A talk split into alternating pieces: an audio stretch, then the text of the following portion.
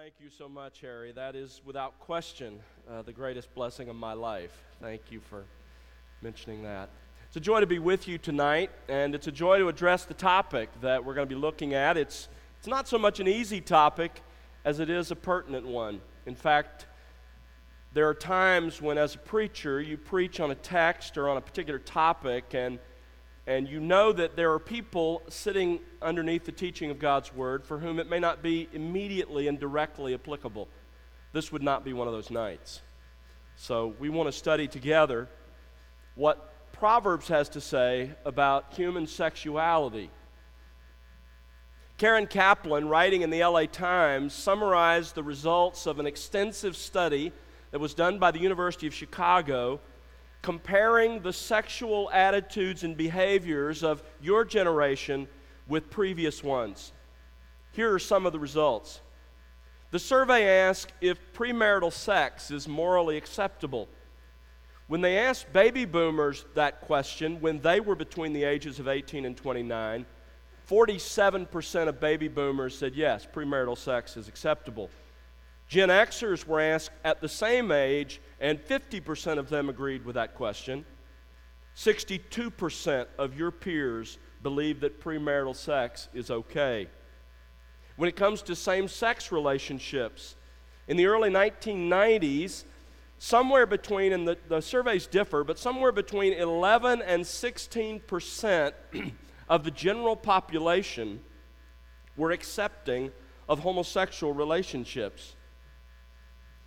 In 1993, there was a huge spike in the acceptability of homosexuality. It jumped suddenly to 22% of the general population in 1993.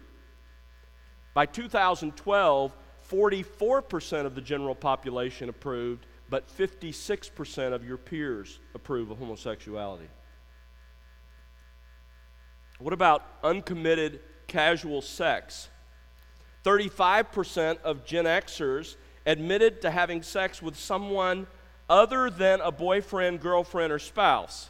Truly casual in the grossest sense when they were in their late teens or 20s. 35% of Gen Xers, 45% of your peers admit to such an encounter. Yours is also the first generation growing up in a world that is saturated by internet pornography. And your peers have become increasingly accepting of it. 2014 study by the Public Religion Research Institute found that 45% said it's morally acceptable. And it has become a practice as well. A Barna survey discovered that 27% of your peers were exposed to pornography before puberty. And 57% of your peers seek out porn once to twice a month. They seek it out, they go looking for it on the internet. I, what I want you to see from those results is that you live in a culture, we all live in a culture that is thoroughly pagan in its views of sex. And it utterly lacks all biblical wisdom about this issue. They are, as Dr. MacArthur reminded us last night, fools. But if you have learned Christ, if, if you have come to see the wisdom that is in Christ, then that's not you. You are commanded to have not the mind of the age in which you live, but the mind of Christ Himself about these issues. In fact, there's an interesting expression in Romans chapter 12, verse 2, where Paul says, Don't allow your thinking to be pushed into the, the mold of the mindset of the age. And that's a real temptation because of the age in which you live. And so it's important for us to come back to the scripture. This week, we're considering the wisdom that we can gain from the book of Proverbs. And that's where we want to gain wisdom about this issue tonight. In the first six verses of the book of Proverbs, Solomon lays out his purpose.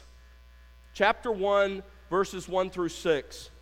And in fact, he summarizes those purposes in just one verse, chapter 1, verse 2. To know wisdom and instruction, to discern the sayings of understanding.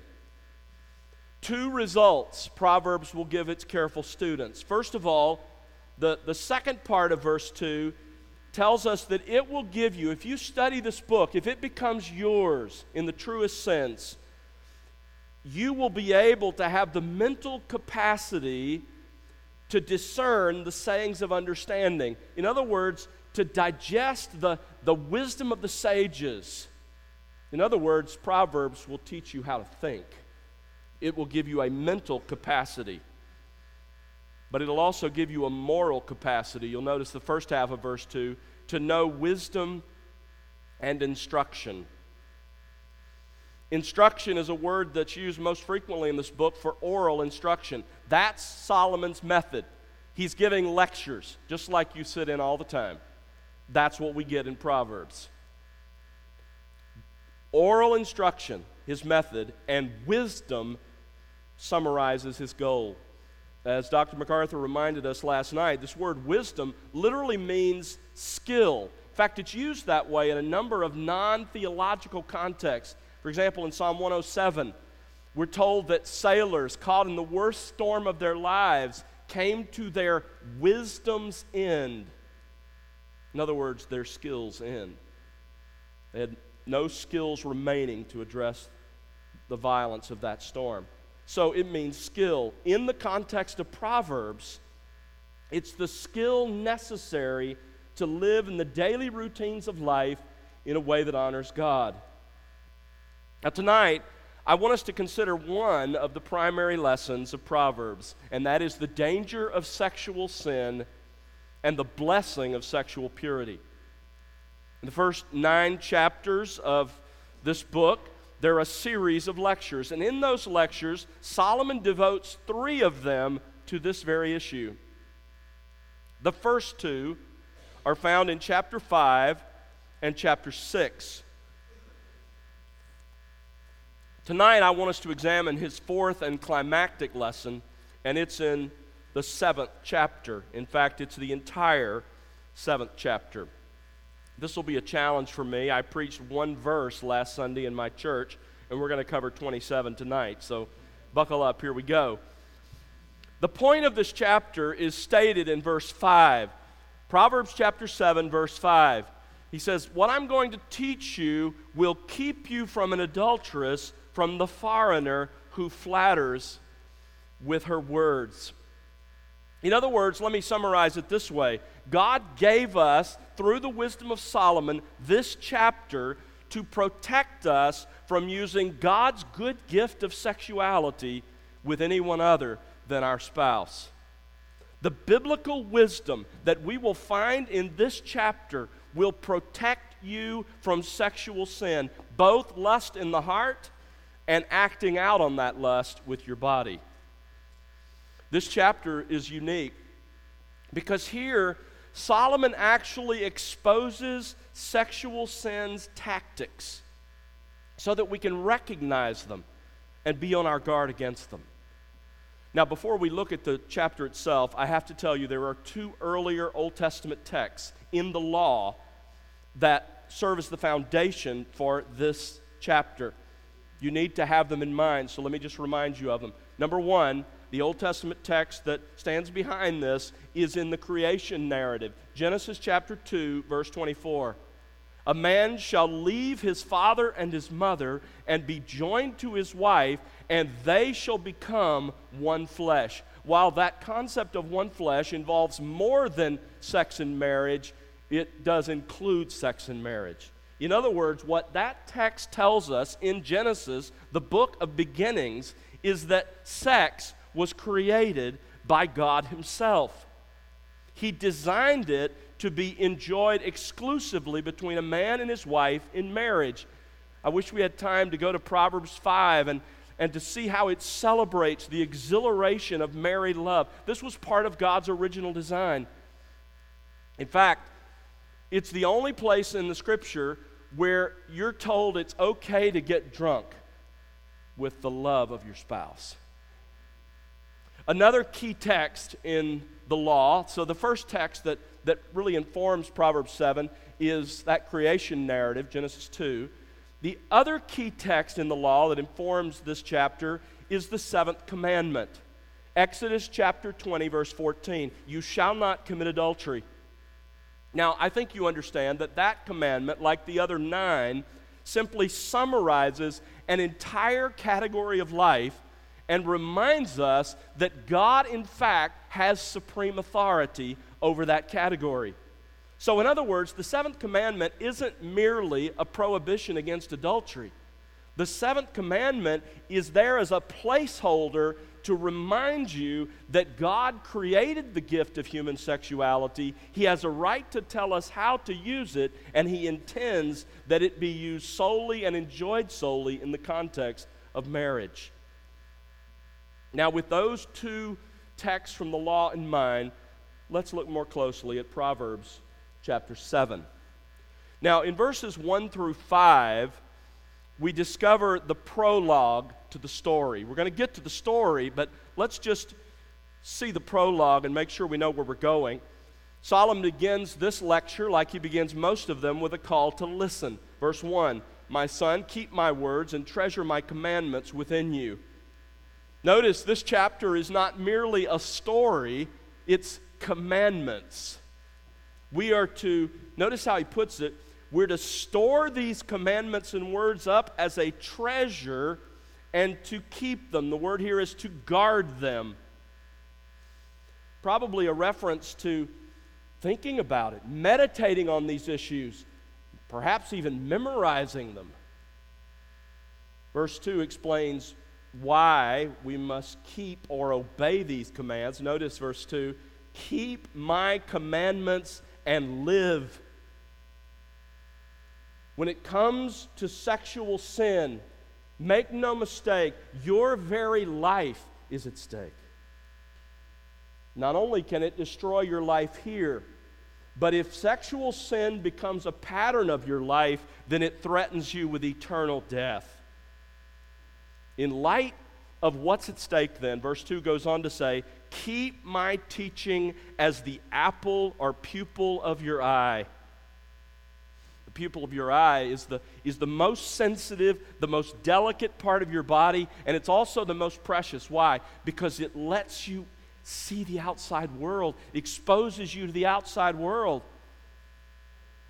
What we will learn in this chapter should be as important to you as protecting your eyes because it allows you to see the world as it really is, to see the danger and avoid it, to live in biblical wisdom. Number, verse 3 says, Bind them on your fingers. That is, let these truths change and shape your behavior and write them on the tablet of your heart. Let these truths leave an indelible impression on your heart. Let them so affect the governing center of your person that they change your character. Verse 4 Say to wisdom, You are my sister, and call understanding your intimate friend. At the very least, that means consider these truths like family. But Solomon uses that expression, you are my sister, of his new bride in Song of Solomon. And so it's likely here, and many commentators see it as, as simply meaning this rather than have a one night stand with an immoral person, marry wisdom. Love these truths, hold them close. Verse 5 In order that they may keep you from an adulteress, from the foreigner who flatters with her words. Do you see what Solomon is saying? This chapter, learned and loved and treasured and obeyed, will protect you from the sexual sin that will destroy your life. Now, having finished the prologue, Beginning in verse 6 and running down through verse 23, the drama unfolds.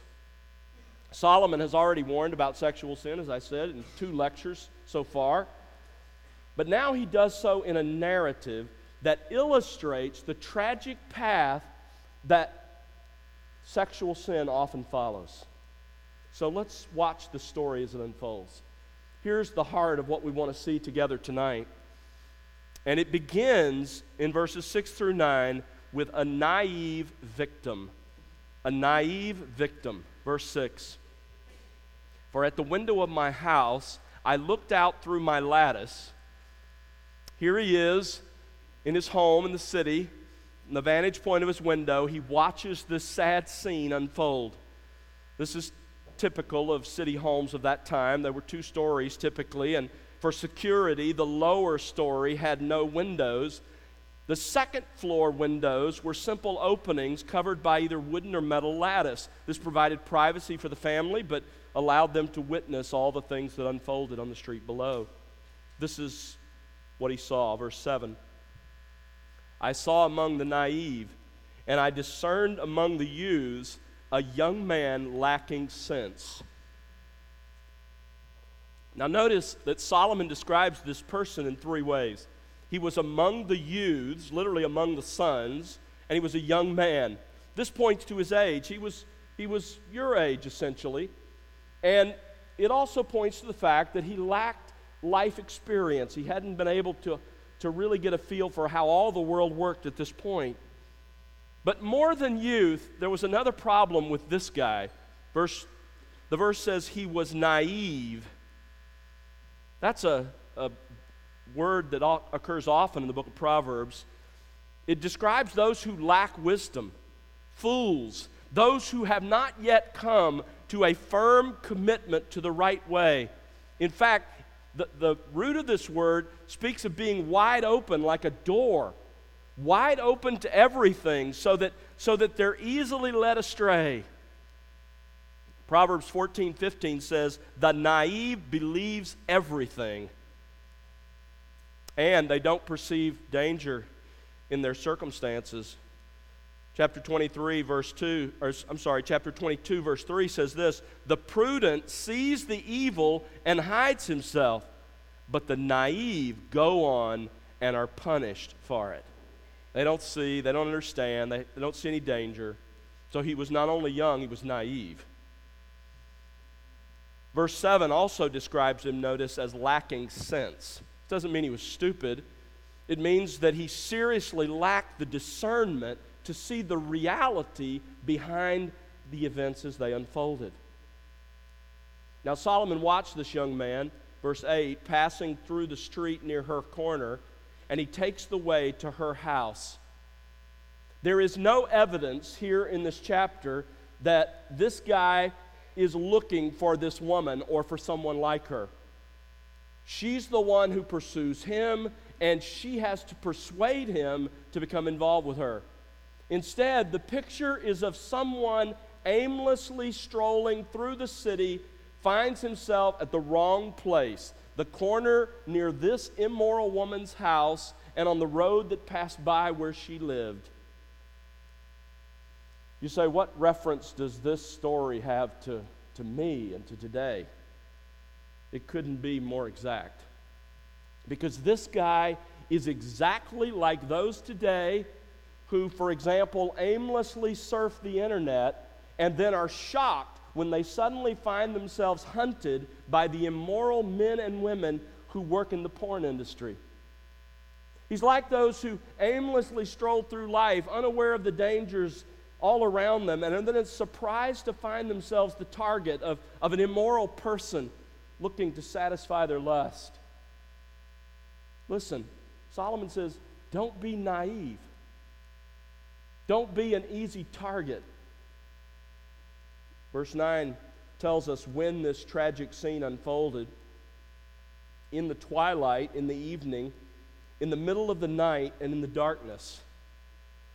Those Hebrew expressions are likely synonyms, all describing the same period of time, the time between sunset and complete and total darkness.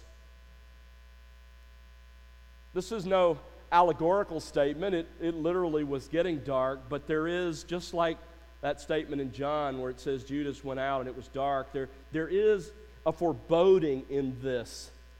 This darkness seems to, to picture beforehand the moral darkness of the woman that we will meet and the dark fate that awaits this young man. Not only was he in the wrong place, but he was there at the wrong time because darkness is always the preferred time for evil, including sexual sin. Shakespeare was right he said, Light, listen to this, light and lust are deadly enemies.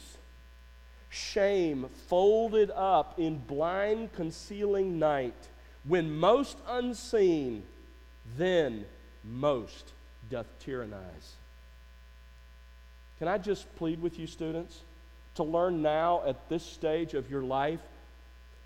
There are specific times and situations when you will be most tempted to sexual sin. Learn what they are and set up a guard against them. This young man unwittingly finds himself at the wrong place at the wrong time. Darkness is falling. There's a naive victim. In verses 10 through 12, we meet, secondly, a cunning seducer. We've met the hunted, now we meet the hunter. We've seen the prey, and now we see the predator. Now, let me, let me make clear to you that there are times, and I've seen this as a pastor, there are times when two people set out equally committed to engaging in sexual sin. But often, one is more the naive victim, and the other the cunning seducer. And I plead with you to remember that both roles can be played by men or women. And in today's world, both roles are increasingly played by members of the same sex. Now, since Solomon is warning his sons here in the book of Proverbs, in this story, the role of seducer is played by a woman. But, ladies, as we work our way through this, it's perfectly legitimate for you to reverse the sex of the predator and the prey because this story happens the other way around often as well. Verse 10 and behold, this is how he begins to introduce us to this seducer. Look, he says. Look what happens. A woman comes to meet him. Literally, the Hebrew text says she comes out to face him. She's chosen him as her prey. Dressed as a harlot. We really can't be sure all that that meant in those days. Perhaps, like Tamar back in Genesis 38, it involved a veil to somehow shield her identity.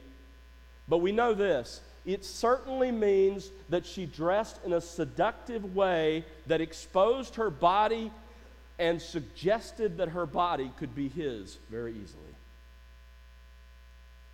Bruce Waltke in his commentary writes this Her outward dress which seems to promise her victim her body, conceals her secret intention to gratify her own lusts. Now, before we go much further, we need to identify who this woman is. Who is she? Well, notice back in verse 5, she's described literally in the Hebrew text as the strange woman and the foreigner. Now, we see these terms defined back in chapter 2. Go back to chapter 2, verse 16. The same terms are used and explained here. The word strange, first of all, uh, you see it again here in verse 16. The first reference there is the strange woman. That word for strange comes from a Hebrew word that means to turn aside or to deviate. This woman has turned from something. But from what? Look at verse 17.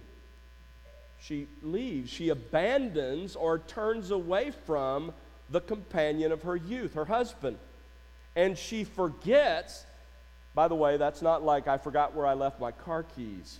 She, the Hebrew idea is she wipes her memory of the covenant of her God, the covenant that she made before God in marriage. Now, the second expression there in verse 16, the adulteress, is, is the other expression, literally the foreigner. This is not a reference to her ethnicity. Jewish people could marry foreign spouses, provided those spouses left their paganism and embraced Israel's God. Rahab and Ruth are both wonderful examples of that. The idea here is that this woman was a foreigner in the sense that she was an outsider. And this is what you find in the book of Proverbs. She is outside the community of the true worshipers of Yahweh, and she is outside the community of the wise.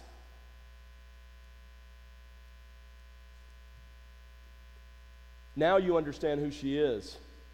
And let me tell you this it is so important that you understand our world, your world, is filled with people who have abandoned the companion of their youth. People who refuse to be satisfied by sex and marriage. And they have wiped out their memory of any responsibility they have to God. And like this woman, they are always looking for prey to gratify their own lusts. Back in chapter 7, Solomon adds in verse 10 that she is cunning of heart. Literally, she's guarded of heart, she's secretive. Derek Kidner writes in his commentary outwardly, I love this, outwardly, she keeps nothing back. She's dressed to kill. Inwardly, she gives nothing away. She hides everything. She hides her real motives to exercise her sensual power and control and to indulge her own lusts. She hides her real thoughts. She feigns faithfulness to her husband. She feigns attraction to this young man. She uses both but loves neither. She hides her real relationship to God. As we'll see in a moment, she pretends spiritual interest, but she has nothing genuinely spiritual about her at all. She is cunning. She knows what she wants, and she knows how to get it. Please understand, there are people around you who are just like this woman. Solomon says, Be on your guard. Verse 11 She is boisterous and rebellious. Her feet do not remain at home. Rebellious refers to both her relationship to God, choosing a life of sexual sin, and to her husband. Boisterous is a fascinating word. It, it, describes a confused mix of, of loudness and perpetual motion that keeps her constantly away from her home. Verse 12 She's now in the streets, now in the squares, and lurks. That, that word means to lie in wait in ambush by every corner. She prowls and she stalks for every promising target. This is the cunning seducer. So we've seen the naive victim, the cunning seducer. But now we come to what I think is the most helpful part of the story. Because what Solomon explains next will protect you from being the target of such a person. Whether that person is male or female, whether that person comes at you in person or on a computer screen. Because Solomon reveals, thirdly, the typical tactics. The typical tactics, verses 13 to 21. Listen, when you are confronted by sexual sin, it will come at you with the same tactics. Oh, yeah, in modern context, it'll be different than the story we're reading here in the sense that it won't have all the same, same bells and whistles and street corners, but it will come at you exactly the same way. Proverbs wants you to see, even feel the seduction as you read in order to protect you from experiencing it firsthand. So let's look at the tactics that sexual sin will always come at you using. Tactic number one aggressiveness. Aggressiveness. In verse 13, we pick up the narrative from verse 10. Having come out to face this woman, or having come out rather to face this man, verse 13, she seizes him and kisses him. Her bold approach mirrors her bold attire. Probably never having met this man before. It's a city, there's no indication they knew each other. She walks up to him, she grabs him, and kisses him, presumably on the lips. Listen, sexual temptation often comes with shocking aggressiveness. It comes like an invasion, it comes when you're not expecting it. This can and does, and I promise this will happen to you in person. I was re- rehearsing with my wife and reminding her that while I don't think a lot about my past, I was, I was reflecting that while, I mean, you can look at me and tell that I'm not exactly God's gift to women, okay? But, but there have been four or five times in my life when I have been approached just this aggressively. It's probably happened to you, and if it hasn't, it will. Because this is how sexual sin comes it comes with an aggression, like an invasion. But let me tell you that I think the most frequent way in our generation that you will be aggressively confronted sexually is on the internet. Whether it's something that pops up unwanted in a Google search that you make, or whether it's something you intentionally hunt for, I can promise you this that person in that picture or in that video will come at you intentionally with an aggressiveness intended to catch you off guard, to paralyze you while you are sucked into the trap. It's like the cuttlefish. Perhaps you've read about it. An amazing creature that God made whose skin contains millions of pigment cells. And He's able to change those pigment cells moment by moment in order to create ever changing patterns and colors. And it uses that amazing light show that it creates underwater to hypnotize its prey as it approaches for the kill. This is exactly how sexual sin often works. One of its favorite tactics is aggression, a direct, bold, shocking frontal attack.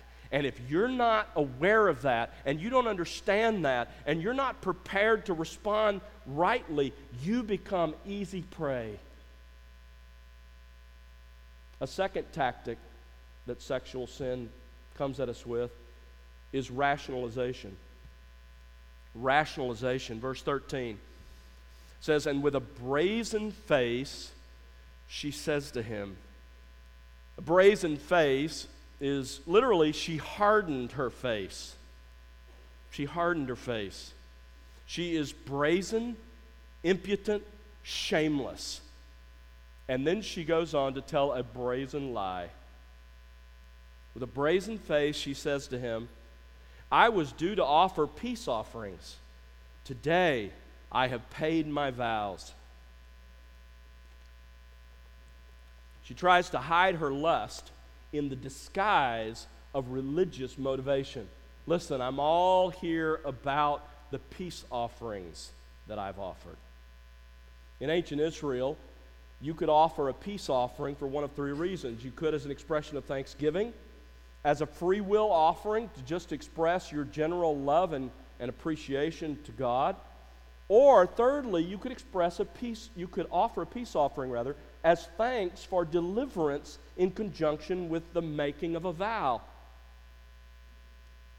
What's interesting about the peace offering is it was the only sacrifice in which the worshiper ate some of the meat in a fellowship meal, is how it was supposed to, to, to communicate with the priests, with your guests. And the idea was it's like there was a, a, a chair at the table for God Himself. You were having a, a meal with God, peace offering. But the Mosaic law made one very important stipulation. If you were going to eat that meat as part of the peace offering, it had to be eaten the same day it was sacrificed. So you see what she's telling this young man? She says, Listen, I offered a peace offering today at the temple as the fulfillment, notice she says, of not just one vow, but many vows. It's getting dark. The day's almost over. I need you to come and eat this meal with me. Now, you understand, she's not just offering him a free meal. If he doesn't already know it, he's going to know it in a minute because she's going to tell him it's about sex. So understand this this talk about a peace offering isn't the reason for her inviting him, it's the excuse. It's a way that she's giving him that he can rationalize coming to this woman's house and eventually having sex with her. Students, don't be naive.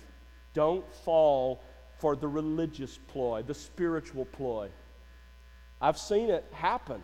I've seen people come with members of my church to church saying, Oh, yeah, we want to know about the Lord. We're here because of the Lord. They're predators. If someone tries to convince you they are interested in spiritual things, but they are after your body, don't believe them. They are just like this woman. The point I want you to see, however, is that sexual sin always tries to get you to rationalize. It goes like this Well, yes, we're not married, that's true, but we love each other. Well, God wants me to be happy, doesn't He? Listen, God is okay with my sexual desires because He made me this way. Listen, we, we know it's wrong, but it'll just be just one time. Rationalization. A third tactic of sexual sin is flattery. Flattery, verse 15. Therefore, I have come out to meet you, to seek your presence earnestly, and I have found you. Go back to verse 5. It describes this woman, notice, as one who flatters with her words. Literally, her words are smooth. What she says is both slippery on the one hand and seductive on the other. But down in verse 15, we learn that she uses her smooth words to flatter. Notice, therefore, I have come out to meet you to seek your presence earnestly.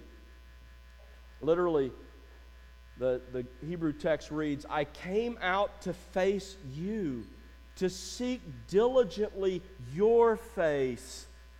She implies she was looking specifically for him and that it was his good looks that attracted her.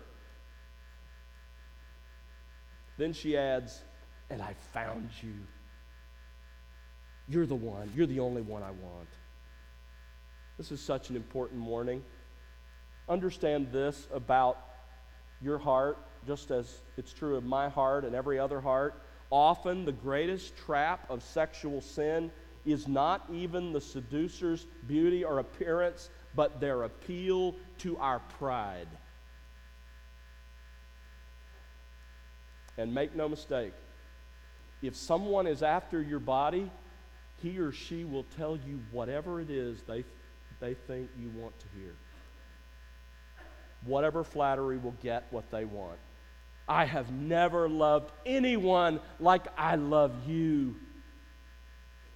I want to spend the rest of my life with you. We'll get married soon. But it's all built on flattery smooth, deceptive, deceitful words just a desire to indulge their lust, and you're the, you're the prey. A fourth tactic is sensuality. Sensuality. The temptation to sexual sin always comes with an appeal to one or more of the physical senses sight, smell, touch. In this case, she appeals to them all. Having flattered his ego, she now attempts to stimulate his sexual appetite by this sort of sensual vision of what is at her home. Verse 16 I have spread my couch with coverings, with covered, colored linens of Egypt. The, word couch here, by the way, is a word that's used both for a place to recline to eat a meal, as well as a place to recline to sleep. I think she undoubtedly means both here. She's covered her couch, she has coverings on it, both to make it soft, but also to make it beautiful and luxurious. Notice the linens of Egypt. These were a luxury, they had to be imported. And in a time when dyes were expensive and rare, her bed linens were a rich red. Her husband, the one to whom she's being unfaithful, had cared for her well. Then she tries to stimulate him through aphrodisiac fragrances. Notice verse 17 I have sprinkled my bed with myrrh, aloes, and cinnamon. All three of those fragrances are connected with sexual love in the Song of Solomon, chapter 4, verse 14. She says, I have perfumed my bed with these precious aromatic perfumes. These were perfumes that were really hard to get, very expensive. They could only be purchased from merchants who had traveled from outside the country. Only the wealthiest could afford them. Here's the point sexual sin and the one behind the temptation to sexual sin will always appeal to your physical senses. Try to break down your resistance by attacking your physical senses. Try to get you in a situation where what you see and perhaps what you smell and the intimacy of physical closeness and touch will cause you to give in. Be on guard. Sensuality is how sexual sin comes. A fifth tactic of sexual sin is secrecy. Secrecy.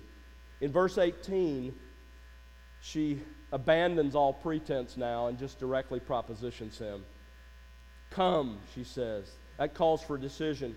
Come, let us drink our fill of love until morning. The Hebrew text is very picturesque. It says, Let us be saturated with loves until the morning. Let us delight ourselves with caresses. And then she comes to her final argument, verses 19 and 20. For my husband is not at home. He has gone on a long journey. He has taken a bag of money with him. At the full moon, he will come home. Now, what she's promising here is privacy, secrecy. She says, Listen, my husband is a great distance away. He's on a long journey. And he's on a very important trip, an important business trip. That means there's no chance he'll return early. He's taking a bag of money with him. And in fact, he will return in two weeks. At the full moon, he will come home. If, as it appears, she offered her sacrifice at the new moon, then he will return at the full moon. That means he'll be gone a couple more weeks. Now, please get what's going on here. Notice she does not try to persuade him at this point that what she's inviting him to do is right. She tries to persuade him instead that there will be no consequences. She's saying, There's nothing to fear. This is the lie that sexual sin always comes to us with. It promises privacy, it promises secrecy. It will try to convince you that you will get away with it. No one will ever know. There are no consequences. This is one of Satan's favorite tactics, has been since the garden. Remember, he's the one who said to Eve, You will certainly not die. There are no consequences. Compare that to what God says. Look back at chapter 6. Chapter 6, verse 27. Can a man take fire in his bosom and his clothes not be burned? Can you, can you grab a piece of burning wood from a fire and hold it against your chest and not be burned? Can you walk on hot coals? Excuse me. And your feet not be scorched? So is the one who goes into his neighbor's wife. Listen, it's going to happen. Verse 29 goes on to say, Whoever touches her will not go unpunished. Whoever will not go unpunished.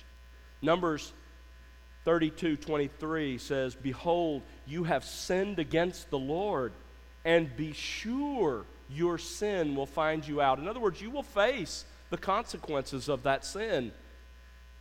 Psalm 90, verse 8 says, God, you have placed our iniquities before you, our secret sins in the light of your presence.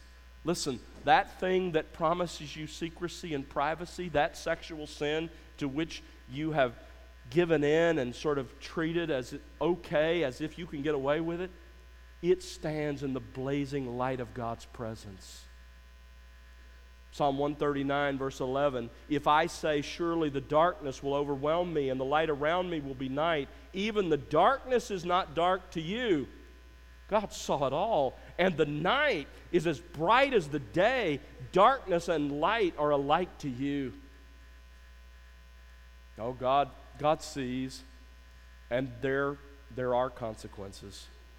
There's no secrecy. 1 Thessalonians 4 6 Paul, talking to believers, says, Make sure no man transgress and defraud his brother in the manner of sexual sin.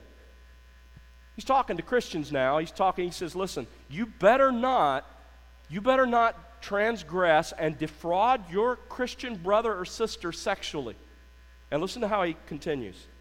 Because the Lord is the avenger in all these things just as we told you before and solemnly warned you. The Lord does not take it lightly when we take advantage of one of His own. Sin's promise, sexual sin's promise of secrecy, is a mirage. The story finishes by reminding us that these were, in fact, the tactics she used. Verse 21 with her many persuasions, this is the approach she took. She entices him. With her flattering lips, she seduces him. There, folks, are the typical tactics aggressiveness, rationalization, flattery, sensuality, and secrecy. Be on your guard. That's how sexual sin will come to you. There's no difference.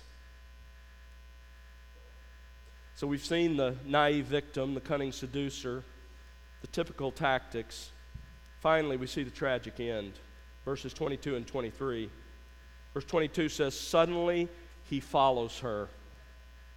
Suddenly he follows her. He had been indecisive. All this time, he, he hasn't given in.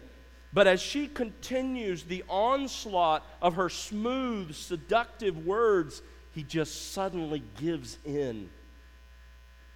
And then Solomon provides us with several powerful word pictures here of the tragic end of sexual sin. Notice the word pictures. Verse 22 as an ox goes to the slaughter. Without thinking, he obediently follows her to her house, which turns out to be the slaughterhouse, where he will give his life. Verse 22 As one in fetters to the discipline of a fool, we should probably follow the ESV and several other translations that change this Hebrew expression, which is a little unclear, to this as a stag or deer is caught fast or steps into a noose. This adds the idea of being caught in a trap. And that fits with com- what comes next in verse 23 until an arrow pierces through his liver. The hunter arrives where the deer is caught in the noose and shoots a fatal arrow into the trapped deer, and the victim's naivete is fatal. The final picture is in verse 23. As a bird hastens to the snare, so he does not know that it will cost him his life. This pictures how quickly it all happened. This guy's just out for an evening stroll aimlessly strolling through life, wide open, unaware, unguarded. Do you see the common denominator that doomed these animals in these illustrations and this naive young man? The ox, the deer, and the bird were all ignorant of the danger. And tragically, so was this young man. And that's what Solomon doesn't want you to be ignorant of the danger, unaware of the tactics. So, because he was, he walked into the slaughterhouse, he stepped into the noose, he hurried into the trap. Because just like those animals, he didn't know it would cost him his life. Now, in verses 24 to 27, with the story concluded, we come to the epilogue. Solomon turns to admonish his sons and to admonish us, his readers, as well. Verse 24 Now, therefore, my sons, listen to me. Pay attention to the words of my mouth. You see, what Solomon wants us to do is realize that the drama we have just witnessed could easily become one of us. You could be the victim in this story. Any of us could. And so, in light of that, he wants to equip us, he wants to, to prepare us. And so, he provides us in the concluding verses of this chapter with three lines of defense against sexual sin. Three lines of defense. If you will embrace these, it will guard your heart, it will guard you and protect you from sexual sin. Three lines of defense. Number one, guard your heart. Guard your heart. Verse 25. Do not let your heart turn aside to her ways. Your best defense against sinning with your body is to start by guarding your heart. Don't allow the control center of your soul to be attracted, to turn aside to her ways. Don't allow your heart to turn aside, notice how he puts it, to desire her patterns of behavior. Chapter 6, verse 25 puts it this way Do not desire her beauty in your heart. Jesus, in Matthew 5, verse 28, warns us about looking to lust. It all starts what goes on in your heart. The battle for sexual purity, for your sexual purity, begins in what happens in your heart, in the, the control center of your soul, the person you are. I want you to look again. John mentioned this verse last night, but I want you to turn back to chapter 4 and look again at verse 23. I don't think there's a, a more important proverb to fit this issue of sexual sin than this one. Watch over your heart with all diligence. In, in Hebrew thinking, the heart, I've said it several times, is the control center of your soul. It's where you think, it's where you feel, have emotions, it's, it's where you make decisions. It's you, it's the real you. He says, Watch over your heart.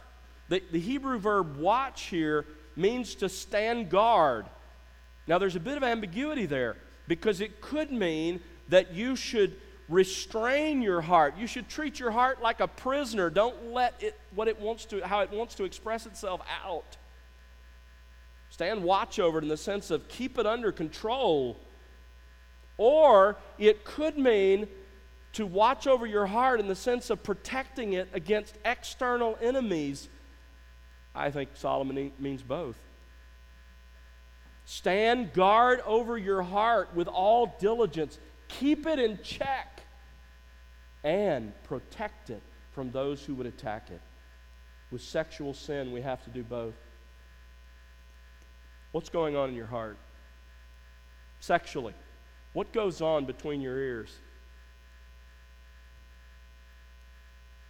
It's so important. Why? Verse 23 goes on to say, For from it, from your heart flow the springs of life. Let me tell you two things about your heart. Number one, what you think about, how you feel about things, the decisions you make inside that other people don't see, that should tell you who you really are. You know, people all the time, I heard it just this week in the news. Somebody did something that was gross and sinful, and what did they say? Oh, well, that just wasn't really me. No, it started in the heart. That's what Jesus says. And the deeds just come flowing out of the heart. It is really you. But even before the deed happens, if I could know what goes on in your heart, and this is what the second half of verse 23 is saying, not only does your heart show who you are right now, but your heart also determines the course or direction of every area of your life in the future. So if I could know what's going on in your heart, I could fairly well predict where you'll be in 10 years, 20 years, 30 years. because from your heart flow all the streams of your life. The direction, the course is set. So guard your heart, guard it sexually. If you don't guard your mind, if you let your eyes wander and you let your mind concentrate on things it shouldn't concentrate on, you're headed a direction. Guard your heart. A second line of defense against sexual sin, verse 25, is stay away. Do not stray into her paths like this young man did. Run from sexual sin, both literally and in your mind. 1 Corinthians chapter 6 verse 18 says, "Flee immorality, run away from immorality." You know, at times the best way to deal with s- sexual temptation is to leave, leave the place of temptation like Joseph did. If you're home alone and that's the place of temptation for you, go find a Starbucks to work in. If it comes from another person, run, don't walk. Sometimes it means you need to leave the place of temptation. Sometimes it means you, you just need to stay away. Stay away from people and places that tempt you to sexual sin. Proverbs chapter 5, notice verse 8. Keep your way far from her and do not go near the door of her house. Stay away. Staying away, I think, also implies you need to make it hard to sin. Romans 13, 14, make no provision for the flesh in regard to its lusts. That, that expression in Romans 13 literally has the idea of setting the table for sin. A lot of people set the table for sin in their lives, and then they're, you know, they're asking God, why isn't He helping them overcome the sin in their lives? Don't make provision for your sin. Cut off all easy access to sin. Make it hard to sin. Get rid of those apps if they're the ones that tempt you to sin. Add whatever apps you need to or software that provide internet protection and accountability. Jesus said in Matthew 5, don't ever forget this Matthew 5, verses 29 and 30 cut off your right hand and pluck out your right eye. He's talking about lust. You know what he's saying? He's saying be willing to get radical to deal with your sin. Do whatever you have to. John Owen, the Puritan, I love the way he said it be killing sin, or it will be killing you. The third line of defense here in chapter 7, in verses 26 and 27, is remember the consequences. Solomon reminds his sons, he reminds us, look, look at where this goes. For many are the victims she has cast down, and numerous are all her slain. Her house is on the way to Sheol, descending to the chambers of death. You know what Solomon is saying? He's saying sexual sin and the seducer by which it comes are both deadly. I think Solomon is here telling his sons listen, think about the consequences, rehearse the consequences of sexual sin. One of the premarital books that I, I go through with people in my church who are, who are planning to get married has a chapter in it about staying faithful to your spouse. And the author even suggests that you write out the consequences of sexual sin. Whether you do that or not, don't forget them, rehearse them. You understand what sexual sin does? It destroys God's design for marriage. It can destroy every meaningful relationship, including that with your spouse and eventually with your kids if God allows. It puts you at risk of sexually transmitted diseases and pregnancy. It cultivates a pattern of lying and deception. It plants images in your mind that will last a lifetime. It destroys the trust of all of those around you. It produces real guilt before God and a guilty conscience. It robs you of the assurance of your salvation and raises serious questions about the reality of your faith in Christ if it's an ongoing, unrepentant pattern. It alienates you from God. It exposes you to the discipline of the church and to God's discipline, including serious illness and even death. And, folks, there are consequences to sexual sin beyond this life. Go back to chapter 5. Chapter 5, verse 20. For why should you, my son, be exhilarated with an adulteress and embrace the bosom of a foreigner? Verse 21 For the ways of a man are before the eyes of the Lord, and he watches all his paths. His own iniquities will capture the wicked, and he will be held with the cords of his sin. He will die for lack of instruction, and in the greatness of his folly, he will go astray. There are two implications there. One of them is for this life. You know, when people sin sexually, there's no lightning bolt from heaven. No. It happens like verse 22 says God does judge, God brings the consequences of sin. His own iniquities will capture the wicked, and he will be held with the cords of his sin. God just lets that person get deeper in the pit they have dug.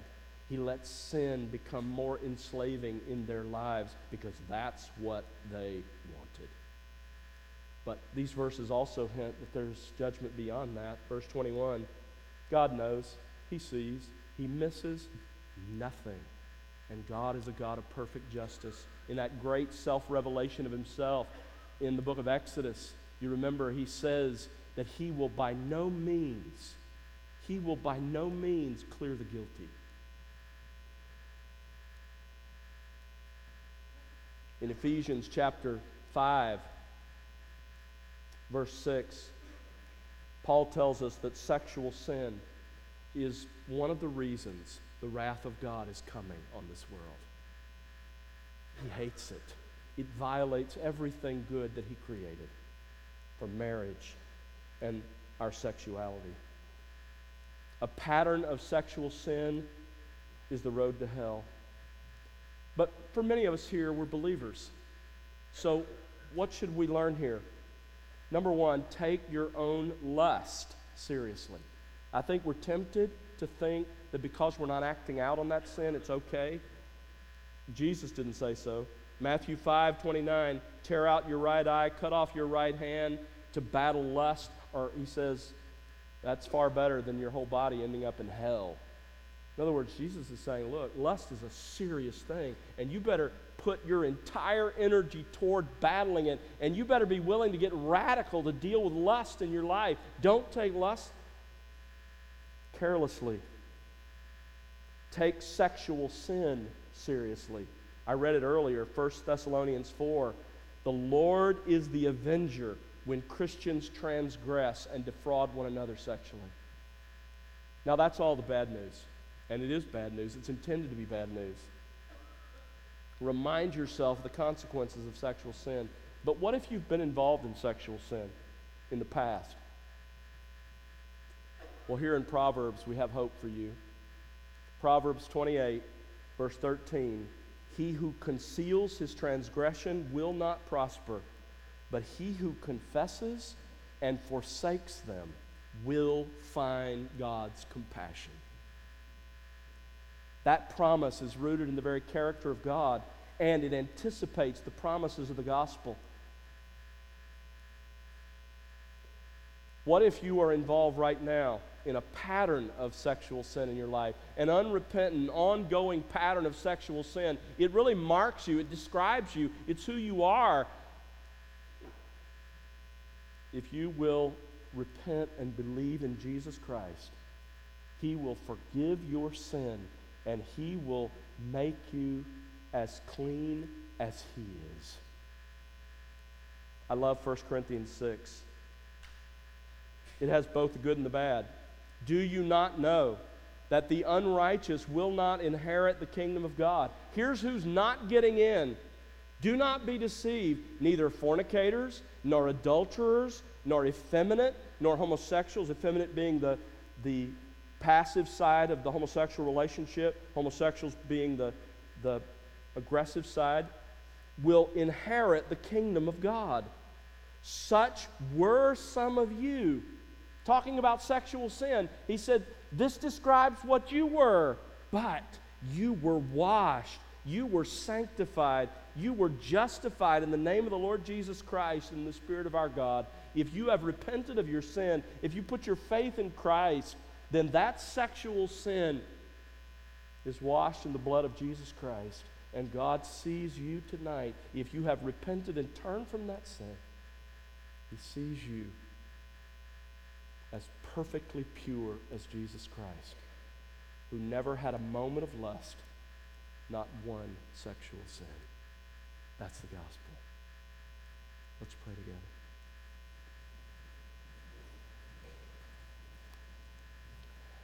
Father, thank you for the wisdom of this amazing chapter. Forgive us for not having mined its treasures before. Forgive us for not appreciating its value. Forgive us for not following its commandments. But Father, I pray that after tonight, we would embrace your wisdom. Lord, arm us, guard our hearts. Help us to guard our hearts as, as we've been admonished here. Help us to stay away, to consider practically how we can avoid the, the end of this young man. And Father, I pray that you would help us to rehearse the consequences of sin. But Father, we thank you for the gospel of our Lord Jesus Christ that washes away every stain. We are all in need of that grace and are so grateful. We love you. We want to serve you. We want to live wise, sexually pure lives, caring for this treasure of human sexuality that you've given us and using it as you designed it as an amazing picture of the unity of a man and a woman, and even the closeness of Christ and his church. Father, we thank you and we bless you in Jesus' name.